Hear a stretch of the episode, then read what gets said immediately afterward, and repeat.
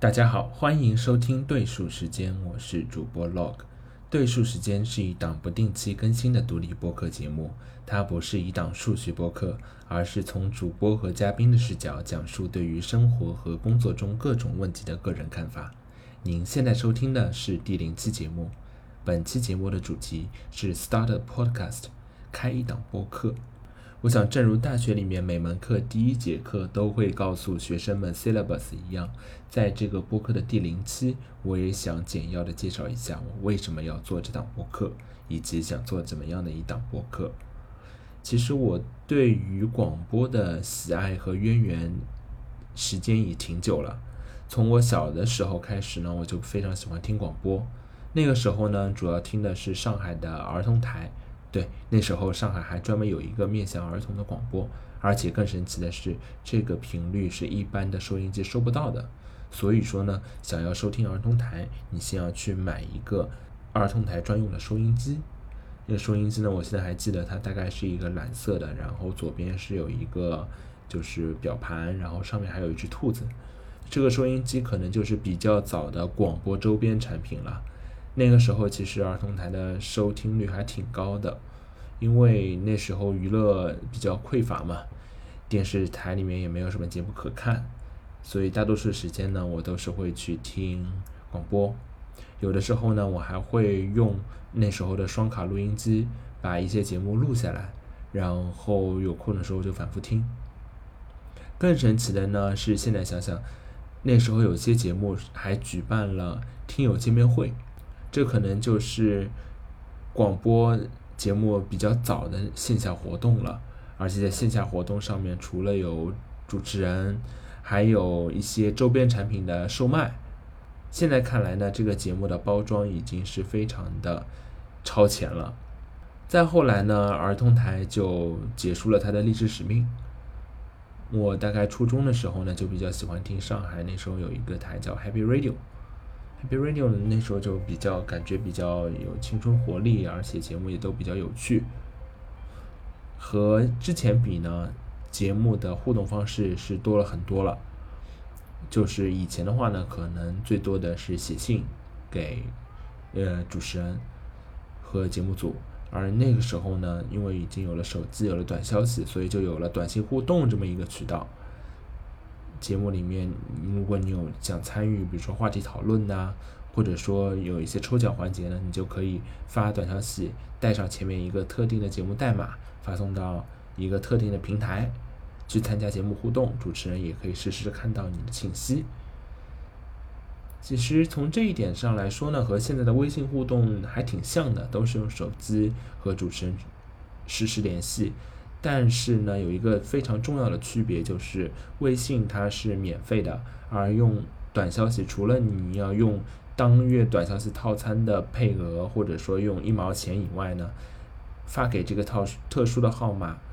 服务商还要再多收你一块钱一条。所以说，对于没有经济收入的学生党来说，特别是那个时候，可能月租费也只有十块、十五块，而。参与一次短消息互动，那就要一块钱了，还挺贵的。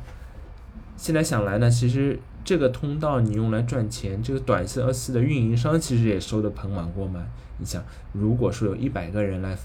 嗯，发消息的话，那可能这半个小时的节目，短消息服务商就收了一百块钱了。而且这又不是只有一档节目，还有这么多频率，所以说那个时候钱真的还是比较好赚的。现在用了微信，大家都用了免费的，呃，公众号啊，或者说互动方式之后呢，就没有中间商了，所以说中间商也没办法赚差价了。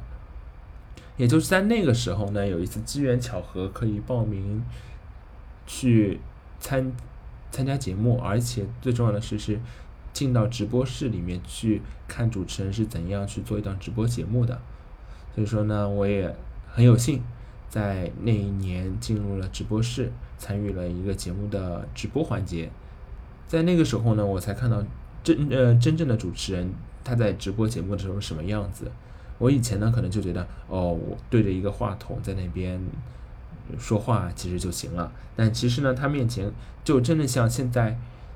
嗯银行啊或者金融机构的交易员一样，有着四五块屏幕，然后呢，左边右边都是机器，然后前面不只有一个电脑键盘，还有调音台很多按钮，所以说主持人基本上就属于。一边在说话，然后眼睛在看着各个屏幕，可能左手在那边调调音台的音量，然后右手在那边，呃，拿 CD 准备排下一首歌，是一个对 multitasking 非常有要求的职位。而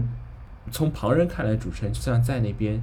简直就是在操纵一个特种机械一样，左手右手都不停，恨不得把双脚都用上去。其实，这个对于我来说呢，和隔着一个收音机去听这个节目，感受是非常不一样的。在这之后呢，在这个节目上的听友也有一个自发的论坛，在论坛上呢，也认识了一些活跃的听友。那时候呢，大家就在说，哎，要不要我们也自己录制一个听友版本的节目，大家自己自娱自乐一下。我们几个人呢，也就设计了一档大概半个小时左右的节目，然后每个人负责一个板块。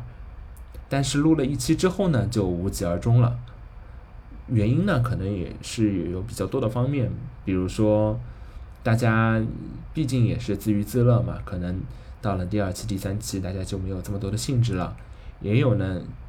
就是这个节目发出去之后，其实也没有火起来，大家收听量啊，因为是一个内部的自娱自乐的节目嘛，所以说也没有放到公网上，大家呢也没有让很多人听到，也没有。很多成就感吧。现在想起来，如果说当时有现在这样的一个播客的环境的话，那这个节目很有可能它的寿命会更长一些。而且从形式上来说的话，这个应该可以算得上是中国播客界比较早的一个节目了，虽然它的命比较短。再后来呢，装了 iTunes。iTunes 上面呢，就发现有一个叫做 Podcast 的板块，点进去之后呢，里面发现它是比较有系统的音频节目。那时候呢，主要还是把它当做一个学习外语的工具，比如说听听 BBC 啊，听听 UN News 啊之类的，因为它每天都在更实时更新，你也不需要去网站上去一个一个查。再后来呢，这些。节目当中，中文播客逐渐就多了起来，比如说像最早的坏蛋调频啊、有的聊啊、IT 公论啊之类的节目，我也就一个一个把它订阅了，然后等着他们更新。最重要的是呢，这些中文的音频呢，也陪伴了我在国外学习的那段比较孤独的时光，因为那个时候可能从早到晚你听的都是外语，有的时候你真的很想听一下。中文，甚至说听一下上海话，让脑子来放松一下。所以那个时候，我基本上习惯的就是晚上在厨房做饭，或者说吃晚饭的时候呢，我就拿 iPad 调到 Podcast，然后把中文播客放在那边，就当背景音乐。所以说呢，也就在那个时候开始真正养成了去订阅比较多的播客，然后有一定规模的去听播客的这么一个习惯。然后就一直延续到了现在。之前看到一个公众号呢，他就在说，现在在大城市里面，仿佛做一档播客已经成为了大家证明自己的一个方式。就比如说现在比较时尚、比较懂潮流的人都会自己做一档播客，然后证明 I made it。而且特别有趣的是，这两年每一年几乎你都会看到有相关的机构。或者说平台在说今年是播客元年，播客的风口已经起来了。那我们暂且不去讨论播客到底这个市场有多大，或者说这个风口风到底有没有刮起来。那对我其实也是有影响的，因为我在听了这么多年播客之后，看着播客越来越多，其实我也在想，我是不是自己也能试一试？虽然说之前。和很多其他的听友做过一期短命的播客，那既然现在风口来了，我是不是也能再试一把，做一个自己的播客呢？现在做播客的介绍节目也好，文章也好，其实都挺多的，但当中呢，大多数是想把播客做成一个非常有规划的产品，是当产品去做的。而且更重要的是呢，在一开始做的时候呢，可能他就想好了之后的商业路径、商业模式，甚至是变现的模式。坦白的来说，我知道现在有很多播客，可能他从第一期开始，他就想着在最好在第二期就能接到广告，第三期就能有会员，第四期就能变现，成为自己的一个主营业务。但对我来说，这个播客是完全没有企图心的。我只是想说对自己的一个爱好来表达自己想说的一些东西。我并不是要把这个东西作为一个主营业务。我只是想把这个东西对我自己而言，或者说对朋友而言，对正在听这档节目的您而言，成为一个一起记录现在所思所想的这么一个媒介。为什么这么说呢？是因为我在翻看之前的相册、视频的的时候呢，很多时候你虽然它是一张可能是静态的照片，但是。你还是能够感受到，可能十年前、十五年前，甚至二十年前，自己在那个环境当中的那种心情、那种感受。我对于这种感觉最强烈的是在两个时点。第一个时点是二零一几年的时候，范否回归的那一刻，就是我还非常清楚的记得，那是在一节外语课上，然后我就看到突然。有人在网上发了个消息说范否回来了，因为在之前高中的时候，其实我也用过两三年的范否，然后那个时候就把它真的是当树洞一样，就是自己想到什么有什么感想就抛在里面，然后后来突然有一天饭否就被冻结了，然后我其实那个时候我对于他回来还是不能回来，我基本上没有抱太大的希望。但是当他真的回来，我用自己原来的用户名密码能够顺利的登进去的时候，我会发现所有的状态也好，回复也好，都停留在了几年前他冻结的那一天，好像时间从来没有走过一样。我就好像是穿越回了那一天，然后我往下翻看了自己之前的那些感想啊。现在看来可能有觉得非常傻，或者说非常想笑。虽然是这么感受，但是我还是能够体会到当初可能经历的某些事情也好，或者说看到的某些事情也好，自己心里的所思所想。同样的事情呢，也发生在另外一个网站上，那就是记录了我可能高中到大学时候的那些生活的校内网。校内网后来改成了人人网，然后可能在一四一五年，随着微信朋友圈它的发展，然后它就日渐式微，最后呢，现在已经变成了一个网红直播打赏的一个平台。但是呢，很精彩的是，它在前两年推出了一个怀旧版 App，然后你可以登进去，然后里面你会发现你所有的好友，包括说所有的好友的文章、照片分享。基本上都在里面，除了你不能偷菜和不能抢车位，然后你就去翻之前的状态，然后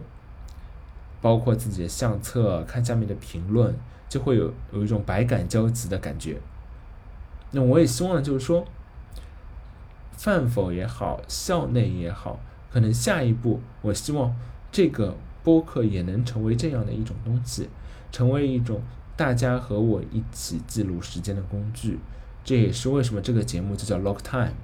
就是记录时间嘛。然后呢，我就取了一个谐音梗，就是 log，它又是记录的意思，然后在数学当中又是对数的意思，所以我就称之为对数时间。我也不知道这个播客能做多久，能做几期。我希望至少能有第二期吧，能能够比之前的那档播客的命稍微长一点。因为做到第二期的话。基本上就是翻番了，也是一个比较好的一个成果。那今天第一期的 syllabus 我就给大家讲到这边，也希望大家能够支持这档播客。如果它有第二期的话，大家如果有什么问题、评论或者说建议的话，也欢迎留在这个节目下方。感谢大家今天的收听，那我们下期再见，拜拜。